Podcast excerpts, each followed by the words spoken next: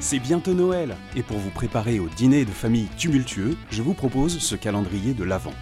Une expression par jour pour mieux comprendre ce qui se dit quand on dit des trucs. Mais qu'est-ce qu'on dit quand on parle? Aujourd'hui, nous on a fait la guerre.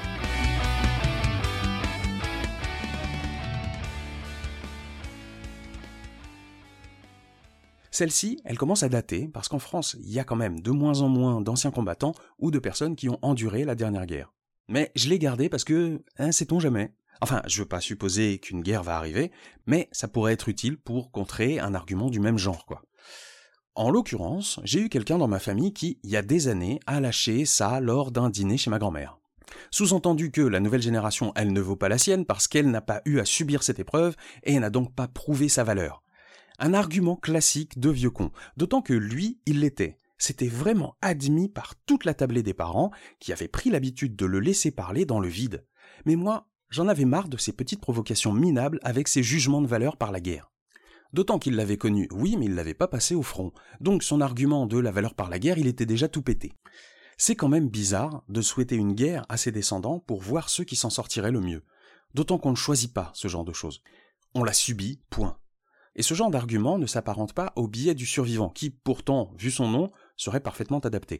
Le biais du survivant, c'est pour faire croire que tout le monde peut y arriver. Ici, c'est l'exact opposé. Le but est de montrer que lui, il a su s'en sortir, sous-entendu que la nouvelle génération n'est pas au niveau de son talent. Par contre, on peut y voir un argument d'autorité, puisque la guerre est invoquée comme l'indépassable ignominie. Alors, oui, ça l'est, mais par la force des choses, et pas par la détermination de celui qui dit l'avoir bravé.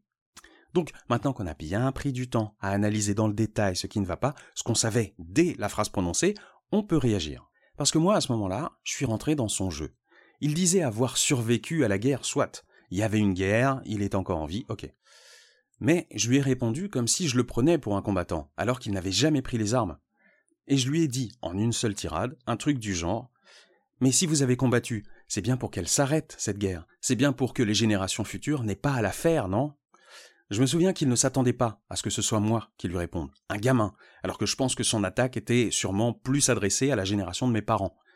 Il a tenté de répondre à un truc, mais il s'est arrêté avant de prononcer un mot.